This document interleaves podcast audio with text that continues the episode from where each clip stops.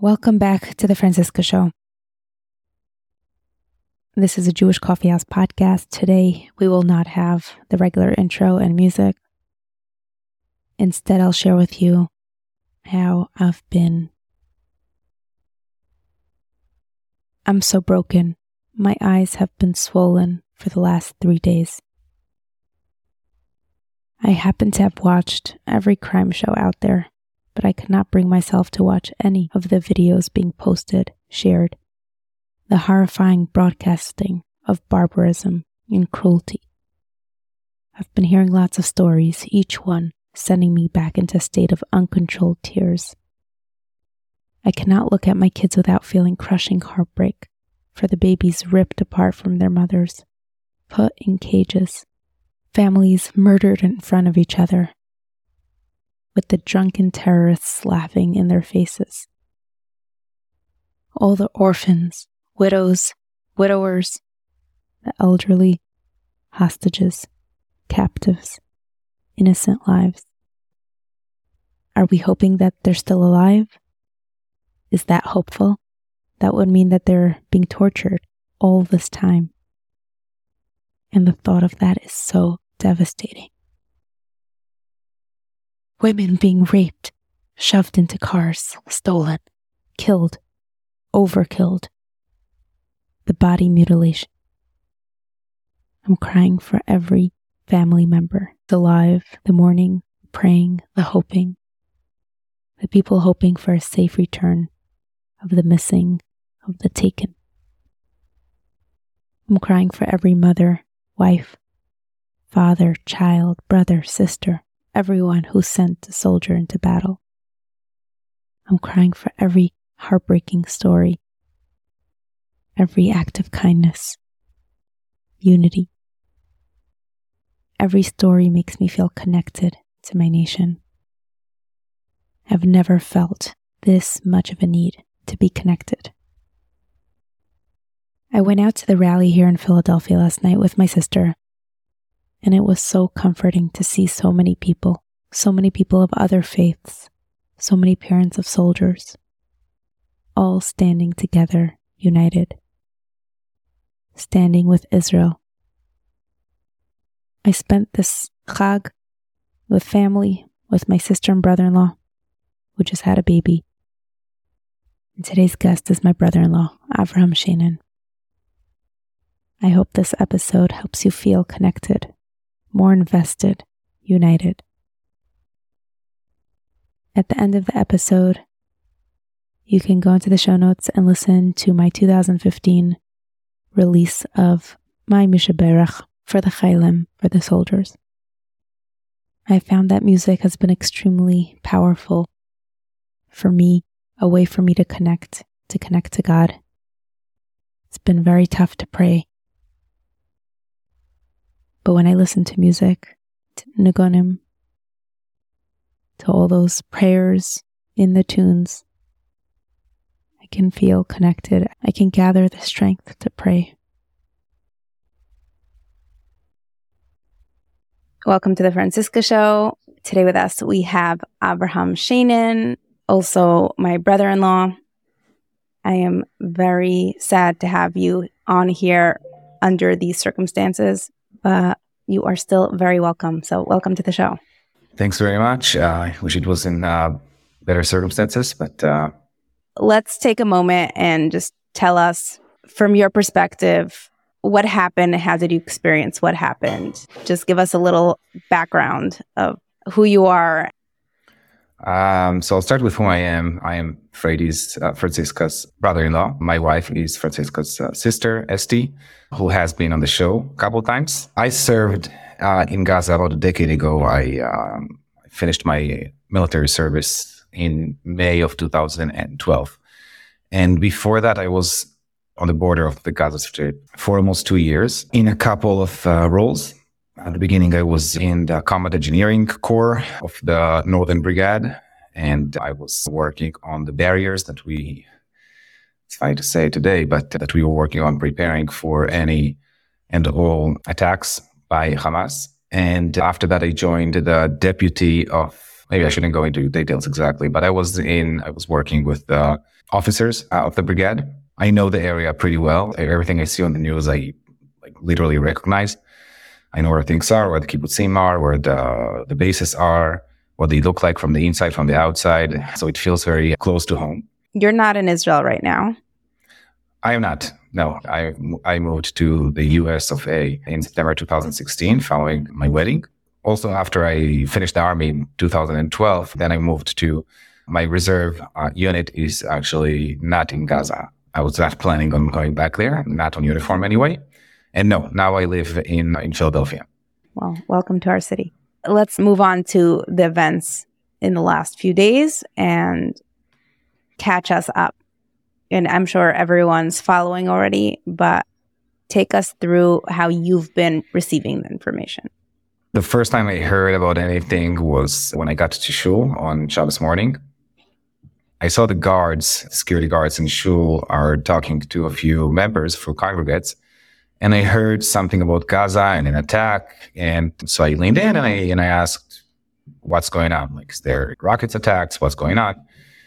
And the security guard said something about a war, that Netanyahu declared war or something like that. Sounded weird. And then I think he or one of the congregates said something about 20 or 20 something dead. And I found it very, very interesting. I mean, not in a good way, because usually, you know, from, from thanks to the anti-missile uh, systems like Iron Dome, there are no casualties, definitely not in the two, the double digit area. So it was weird. I, I fear something like that's that's different. Like something else happened. Uh, and then a few other congregates came who had more information, and they said that terrorists took over towns in kibbutzim. And that was that was like I, I, I don't exactly know how to. Uh, uh, it was like you know the, the the horror show, the the nightmare that you knew that may happen, but you never thought that that would happen.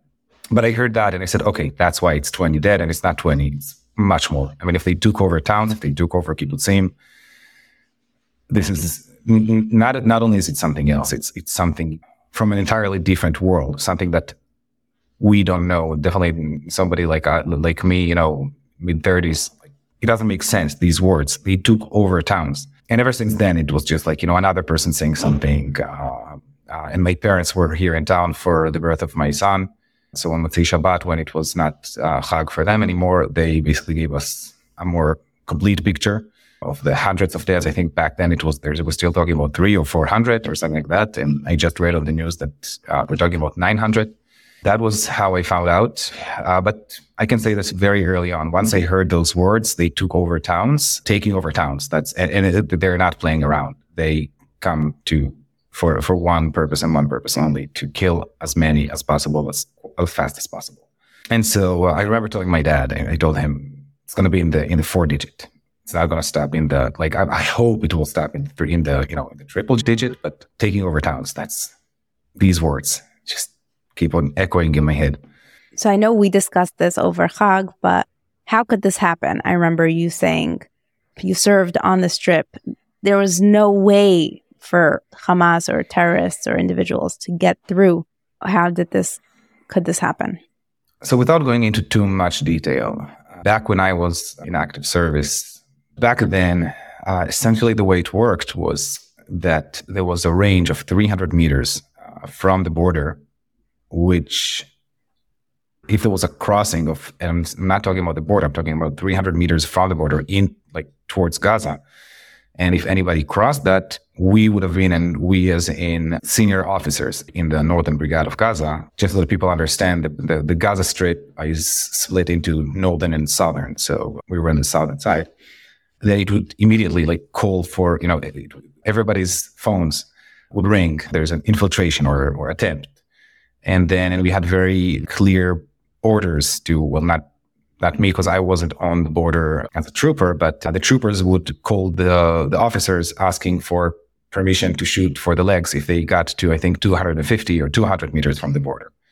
And they did many times. Many times there were stories and they were very cruel also back then. They would send, you know, their, their, I'm not going to be politically correct, their retarded people and their imbeciles to the border to see how we react. They were testing us over and over and over again, different places. And many times we would actually shoot them, or if not shooting them, then we would, you know, isolate them.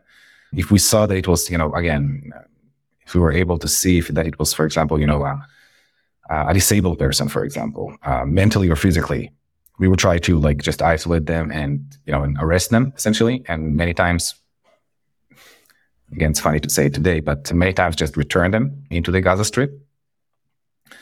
But yeah, like we, you know, there were a few attempts to actually infiltrate, but not only that, there were also many forces in the, in the Strip. There were permanent troopers and tanks on the border, like waiting a call, waiting, okay, if anything happened, if anybody was somehow successful in, in infiltrating we read again those troopers who shot those people or and, and we had tanks. And wherever we would once i don't know every other time we would uh, we would go and you know and, and check on them and see and, and, check the tanks if they're ready if they're you know if they're alert and the troopers and combat combat engineering course so what happened here? Was it because it was Simchas Torah that it was understaffed? Is it because of the political situation that has been going on and the reserves haven't been showing up for duty? So it's hard to tell, especially because uh, you know I haven't been in the army for my last reserve service was uh, like eight years ago, and it was not in, in the Gaza Strip. So so it's been over a decade since I was there. I'm in active duty, and I do not know what changed, if anything changed at all. What I do know are two things. The first one is that for some time now, and I think probably over a year, maybe even over two years, that this 300 meter, 200 meter rule was not enforced anymore. There were what's called in Hebrew Hafsad, which is an acronym of Hafarat Seder, or know, modern name for, for rioting on the border. And many dozens, if not hundreds, I don't know if you remember the, the rage days and the Yom HaAdama, Yom Ha, whatever, the day of the land, the day of the this, the day of the that, they would uh, they would go all the way to the fence and you know and riot on the fence and try to uh, try to shoot, try to throw explosives, and it was I don't know. I, I don't know what changed, what, you know, what intelligence made it more acceptable. I have no idea. So that's one thing that changed. And the second thing that changed, which I, am not sure about it, but I, from what I understand, the things I saw on videos that were published by Hamas and other sources, uh, they were able to disable many of our technological facilities. So the cameras, there's uh, there are basically cameras, you know, covering the whole border 24 seven. They were able to uh, disable some of them. There's a system called uh, system that was supposed to even shoot infiltrators automatically, you know, without even human touch or human interference.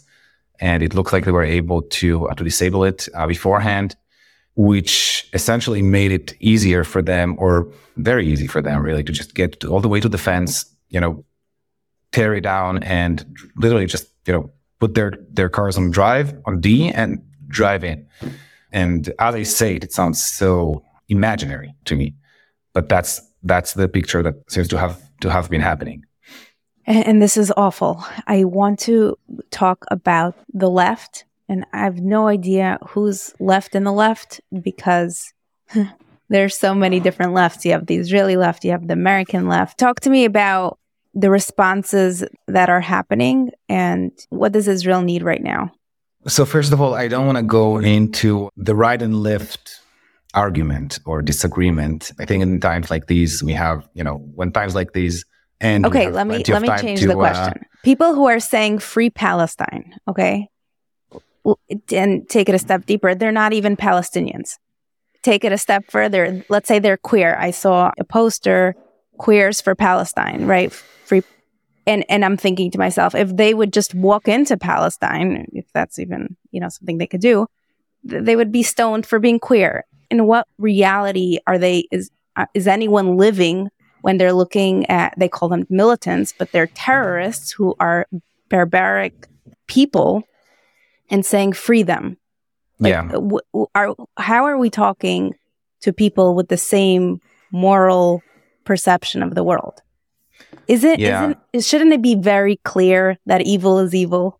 No, I get it. I, I, was about to touch it. I understand what you're trying to ask. And my point is just that, you know, I, I go on social media and everyone I see who's trying like to, to say, you know, oh, we told you this, we told you that. I just like block. I, I, I don't want to see it right now. Uh, it's not the time at all. What I do want to say is that yes, the whole world, right, left, center, and and everything in between, everybody sees the real face of Hamas, at least everybody who's actually looking. I see a lot of people who are not looking and they're just, oh, you know, Palestine blew a they, they, they, hit Israel badly and they're just, oh, awesome. Like we like the underdog and they don't go into details and don't understand what they're talking about. And you also have people who are evil. Yeah.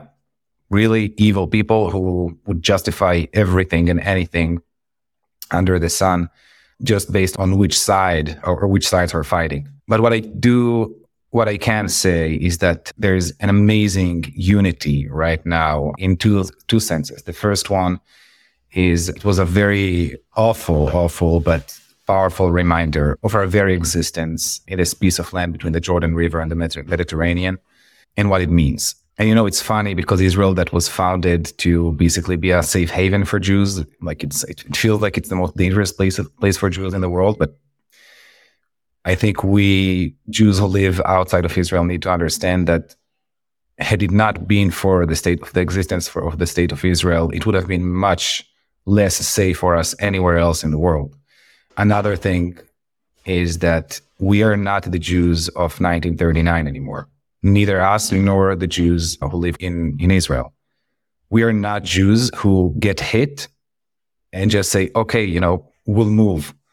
We'll, I don't know, we'll bow our heads. We'll find another, you know, friendly country who's willing to accept us for, you know, a few more generations. No, we are a different breed of Jews. This is true both for the Jews in Israel and the Jews in the diaspora. And I mean diaspora as in not Galus Jews, but diaspora Jews, Jews who are, who may be Israeli and just happen to live outside of Israel. And I feel like most Jews in the world are like that. And those are Jews who hit back, who, those are Jews who get up, get back up on their feet, Jews who retaliate who seek vengeance on their enemies, on their apparently barbaric middle mid age, you know, barbaric Nazi, fascist, and cruel enemies. And that's why I, I said that I don't, I don't want to speak in terms of right and left right now because everybody understands who we're dealing with and what needs to be done. And yes, you still have so the one percent testing. Mm-hmm. You're talking about the Israeli left and right. I'm talking yeah. about the more Western left and right, or maybe more American left and right, where you have Palestinian protests, pro Palestine protests right now in, in England, in the States. You're saying everyone clearly sees. Are you talking about Israelis? And your wife just sent me a tweet of in Israel, you have liberals standing there protesting whatever they're protesting free Palestine in the midst of all of this. So, yeah. yes, there is tremendous unity right now and achdus and so much productivity and proactive energy that's coming out of Israel. However, I have to question and address all the other civilized people who are not seeing clear evil. How is that happening? So my these are uh, educated people. It's yeah, we, we yeah, everyone yeah. needs to be condemning. We should not have protests. Would we allow pro-Nazi protests because it's a free country and we're Western and everybody deserves a voice? I think there's certain levels and certain lines we do not cross as a society. And this is one of them. And we need to see more politicians condemning. Right now, you cannot say pro Palestine after they have committed acts of terrorism. We're not, they have lost that chance they don't get to pull this card. And I don't understand why it's not clear. So I agree with you. Like on the moral level, I agree 100%. I, I can't offer an explanation, a logical explanation, not a, not a emotional explanation, but a logical explanation for, for what's happening. So you'll always have those crazy people, like I said before, who would justify anything and everything just to meet their prejudices and, you know, what they believed in before and they don't care. They may have the worst things happen to their own family and they would still not let go of their of their beliefs. And in a country of 10 million people, almost eight of them, eight million of them uh, Jewish, You will have a few that will go out to protest right after a thousand of their fellow Jews and Israelis were murdered in cold blood just for the sake of seeing blood. That being said, this is something that uh, I think that knowing it, seeing it, seeing that some people go that far, it's just, I, I don't, it doesn't, doesn't threaten, for example, the way I feel. I just look at them and I see, you know, I, I look at them in pity, with pity and with, and with disgust and just let them, let the whole world see how perverted their beliefs are. That's how I look at it. And I don't want to like shut them up, for example. Like the, mm-hmm. and I'm talking about both the, the crazy people in Israel who like the, it was like five people, seven people, I don't know how many were protesting. And at the same time, you know, this pro-Palestinian protest in, in Times Square in New York, let the world see their faces, see what they believe in, see what they support. I'm a very big believer in unmasking. And this is the biggest unmasking on display. And those people, like I said, they're either ignorant, they don't look, they don't want to see, or they see and they don't care. And either way, it's their fault. Because you know, if you're a Nazi sympathizer, I don't care if you were misled into being a Nazi sympathizer or a Nazi yourself, or if you're chosen because you're you're evil. Either way, I'm going to fight you like I'm fighting a Nazi. And I want to see, I want to know who's Nazi. I know, I, I want to know who's evil. That's they how I look at it. have power and they're influencing people who have no opinions, like young people. And you have groups of Muslims who are celebrating publicly death to Jews. And I'm not seeing enough condemning. I'm not talking about Islamic countries. I'm talking about Western countries that should not stand for it, that, that, that should be condemning it. It should not be a democratic right. That this should be shut down. Okay, I yeah. want to move on to the next topic I want to address, which is, you know, we, we turned on our phones on Motzei Chag, Sunday night, and the post started going from, you know, the information we have been getting over Chag, which was the terrorists kidnapping, capturing cities, shooting into the festival. It went from that to fallen soldier, fallen police officer, fallen soldier. And you're seeing photos and videos of families sending off their family members. And you could just see the entire country mobilizing and every family is sacrificing the idea of their family unity for, you know, every single family right now is risking. This is impacting an entire generation and the entire nation. Every single family is saying goodbye, not knowing whether their son, son-in-law, brother, father, uncle is ever going to return home. And Talk to me about that. I know your brother was called up and you must have a conflict because you're here and you've mentioned how you you feel like you should be going back and fighting. Talk to me about that. Um, yeah, that's a very, a very hard point, and I've been thinking about it since since I understood what was going on. I've been thinking about it. So I have a I have a two week old son, uh, and uh, thank you at the beginning, I was a little ashamed. I felt a little bit of shame, but yeah, I was thinking to myself, you know, I, I just moved to a new house and uh, I just had a son. And, you know, the Torah says, you know, like if you have, a, if, if you build a house, if you have a son, if you have a vineyard or whatever, you know, you're exempt. So first of all, luckily, if it's a milchemet mitzvah, you're not exempt. Nobody's exempt. But it took me, yeah, it took me a few hours to like just collect myself and and say, you know, this, the, the, like, if I was in Israel, I think the the decision to to like uh, to just go and volunteer or to go when when I'm called would have been easier because you're there. Here, it's a little bit harder because you know you actually need to to pack up and go on a plane, get a ticket. You know, it's harder. It's not just getting into your car and driving somewhere. But eventually I did like on Motzei Chag. Well, not immediately Motzei Chag because it was middle of the night in Israel, but I waited until this morning and I called my officer my MM, which is uh, my department, I think it's called in English.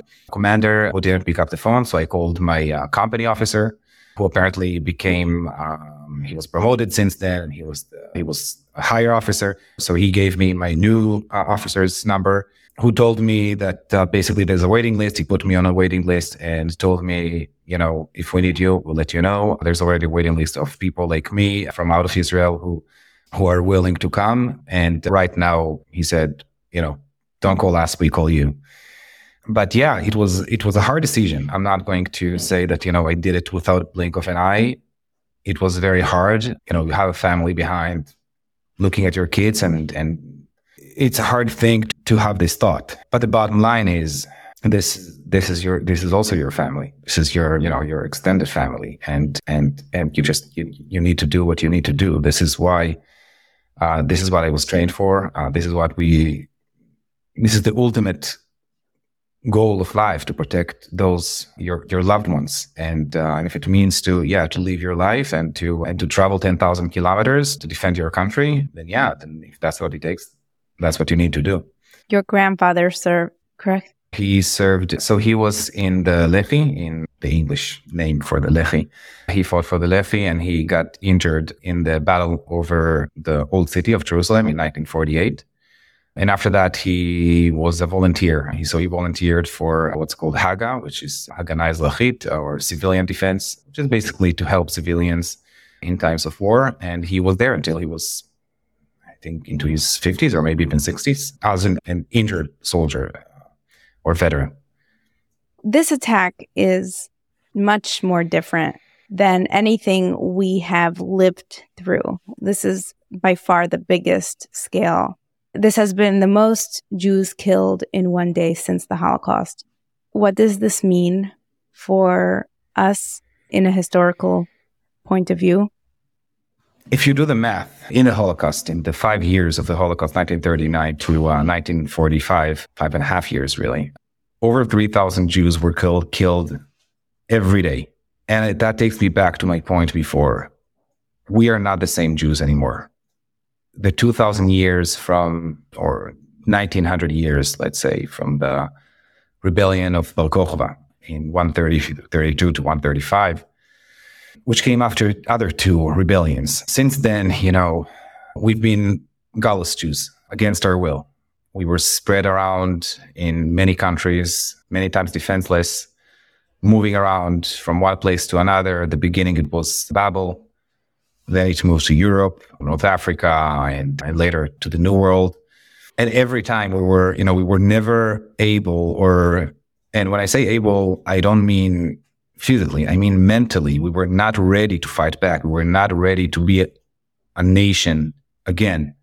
And this changed. This changed in you choose where you want exactly to put the threshold. If it was in the first aliyot, the, the religious aliyot of the 1900s or the secular aliyot of the early 20th century or with the establishment of the state of Israel, whatever.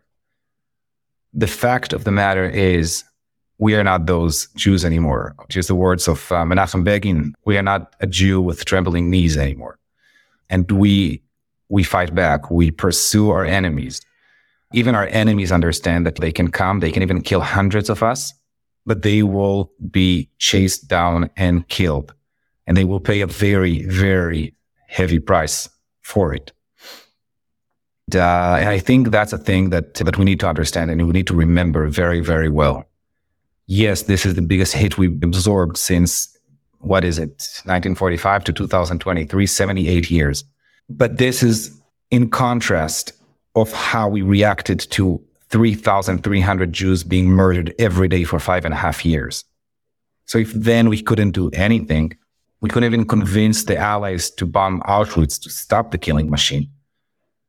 Today, we are the retaliation machine, whether it be the soldiers in the front lines in Israel or here in Philadelphia, where we raise money and support, and many people having children in Israel fighting right now in the front lines, in intelligence, everywhere people working in tech, volunteering for cyber attacks, for cyber defense, anything. Doctors going. Doctors, whatever you you name it, anyone, anybody.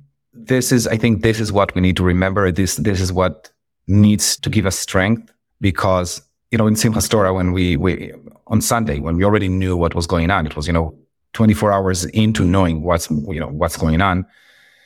I spoke actually with your husband, with Menachem, and I told him I can't, I just can't be in shul. I can't, I, I can't do it. I thinking about the people in Israel and, and I'm here. And he told me, you know, exactly the opposite. He said, that's what we Jews are known for. In the face of evil, people found Lulav and Esrog in the Holocaust, and they somehow had a Seder night. And they, you know, and they danced with an improvised Torah in Auschwitz. So if they could, we have to do it too. We have to continue. And thank God, we are so different from them. And this is such a different situation. And I'm saying this with all the sadness I'm feeling for all those who died, were killed, who were killed, murdered, kidnapped so brutally.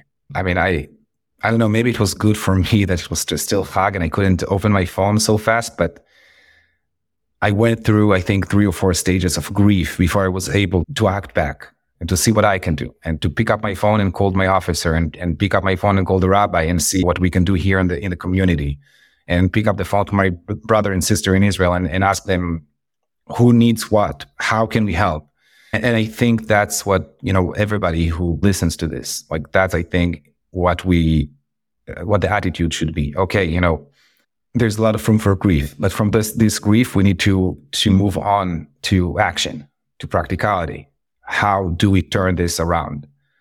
It's been comforting to see so many non-Jews who are standing, who are posting, who are standing by Israel and supporting Israel and not questioning the whole crazy idea of the right to defend yourself. Th- these words are disgusting and I don't remember the exact words Michael Oren just said, but our, our deposits in the bank accounts of the world of how much we're allowed to retaliate, that we're in the minus now. Us retaliating in a big way, which is what's coming, is, is not putting us in a great light, but that's what, how we have to respond. This is our time. You know, some of us are more capable, some, some of us are, are less capable but I think everybody should ask themselves at the, you know at this point, what can I do? And it could be as little as calling up your non non Jewish friend and explaining them the situation, as simple as that. And it could be sending some money to Israel somehow. You know what? Even ordering a vacation for the summer in Israel. I'll, I'll actually spend another minute about that. Sending any money to Israel is very important right now. First of all, just to support, you know, for many businesses right now are shutting down their doors for customers and only, and basically are drafted to the war. The only restaurants that only cook food for soldiers, hardware stores, only sending equipment, stuff like that. So just, you know, supporting them, sending them some money. This is, this has a double effect. A, it just the direct effect of supporting financially and also the shekel rate should be stabilized. It's, it's important that the, the shekel is not collapsing. And this is as important as almost as important as a lot of other things.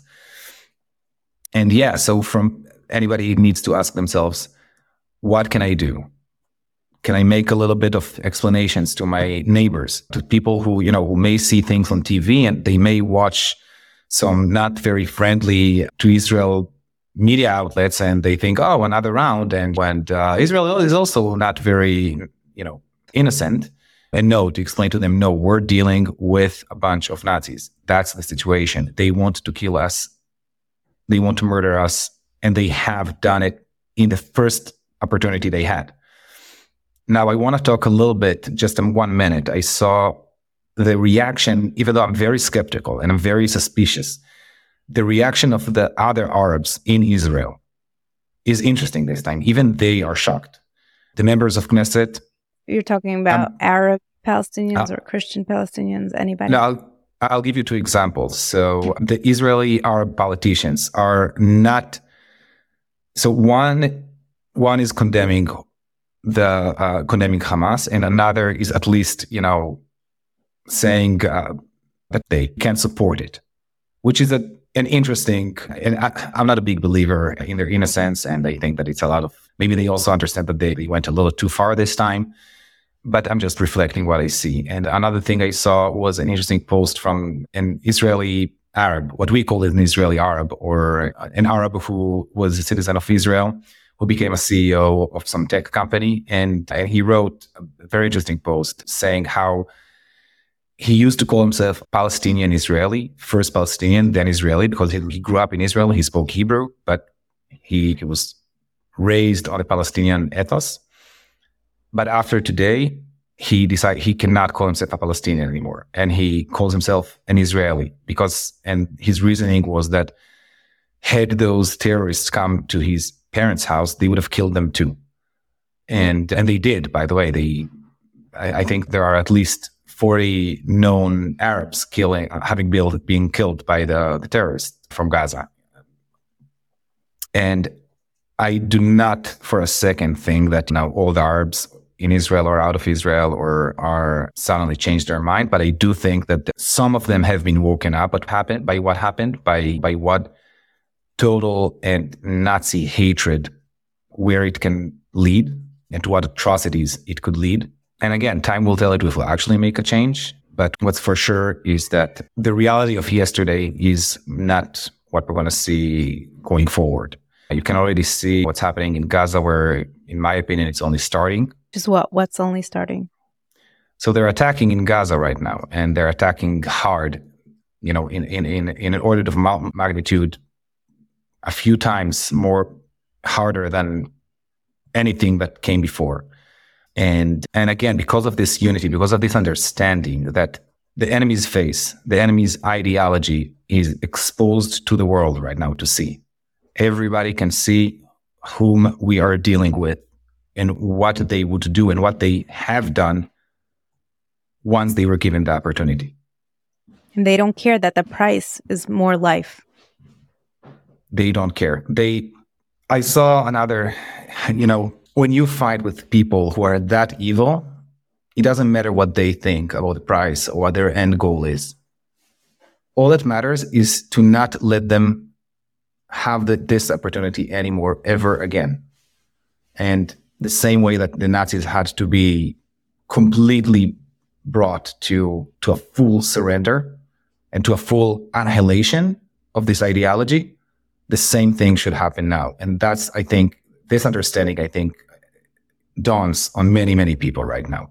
Right, left, center, there's a big unity in understanding of who we're dealing with. Now, some people, of course, some people think that it's only the Hamas militants. Some people think that, okay, you know, maybe some of the Gaza population is also responsible in one way or another. But the understanding of what needs to be done is, I think, crossing almost all political parties and, and ideologies in Israel and even abroad. I heard from people with whom I worked in the past, reached out to me. One person from who's an American today, but was from a country that is very unfriendly to Israel, basically called me in horror about what happened, telling me that in his own family, the videos were circulating and people were appalled. So I think the truth is out there. And, uh, and maybe that, that connects again to your question about those people who, those despicable people who will protest or, or go on, on Palestine, Palestinian resistant rallies in, in Times Square, let them rally. Let the whole world see what the Democratic Socialist of America support, behind whom they stand. Let the whole world see. Oh, these are powerful words. Esti told me you wanted to say words of chizuk. You did say lots of words of chizuk. Is there anything else you wanted to add before we conclude? I remember watching the movie, uh, I think it's called The Last Hour, uh, and that's about the beginning of World War II with British troops in France, in Dunkirk, that were who were evacuated. In that movie, there is the very famous Churchill speech that was reenacted in the movie. And he said there, we will not surrender. I think that's the message that needs to go out there for Jews, for not Jews, for everybody.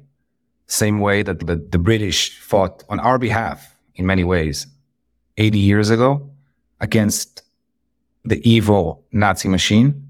Now we fight against this evil Islamo-Nazi machine and we will not surrender.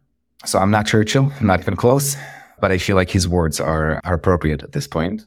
In the same way that they did not surrender, even their odds were much worse than ours, we will also not surrender and we will have our revenge. One last question. Can you tell us a little bit about your brother and were you able to talk to him before he left for battle? I won't go into so, too much detail. You never know who's listening. But uh, yeah, I spoke with him. Uh, he's doing well. Thank God. They're preparing for whatever they need to prepare for. Morale is high. People have, you know, very high motivation. And he actually gave me the idea to try like to support businesses because he told me about the hotel that they're staying in and uh, a local restaurant that just stopped serving customers. Not that there are many customers right now, but they just opened their doors and they cook around the clock for any any and every soldier who comes into their door. And and yeah, and the bottom line is it's amazing to see that a country that two minutes ago was fighting over religious issues in Tel Aviv and when the judicial reform happening or not happening, you see that this is all pushed aside and people, and I'm not talking about politicians, I'm talking about people on the ground are uniting. Nobody is, nobody cares if you went to the army, if you're not went to the army. If you pray with the mechitza or without a separation between, you know, if it's co-ed or not, nobody cares. I saw a video of secular people from Tel Aviv going to Bnei to collect food that was cooked by Haredi women. And I know that it's the most cheesy thing to say or, uh, but, or corny. And, but this is what this country is all about. People um, are hosting strangers in their homes.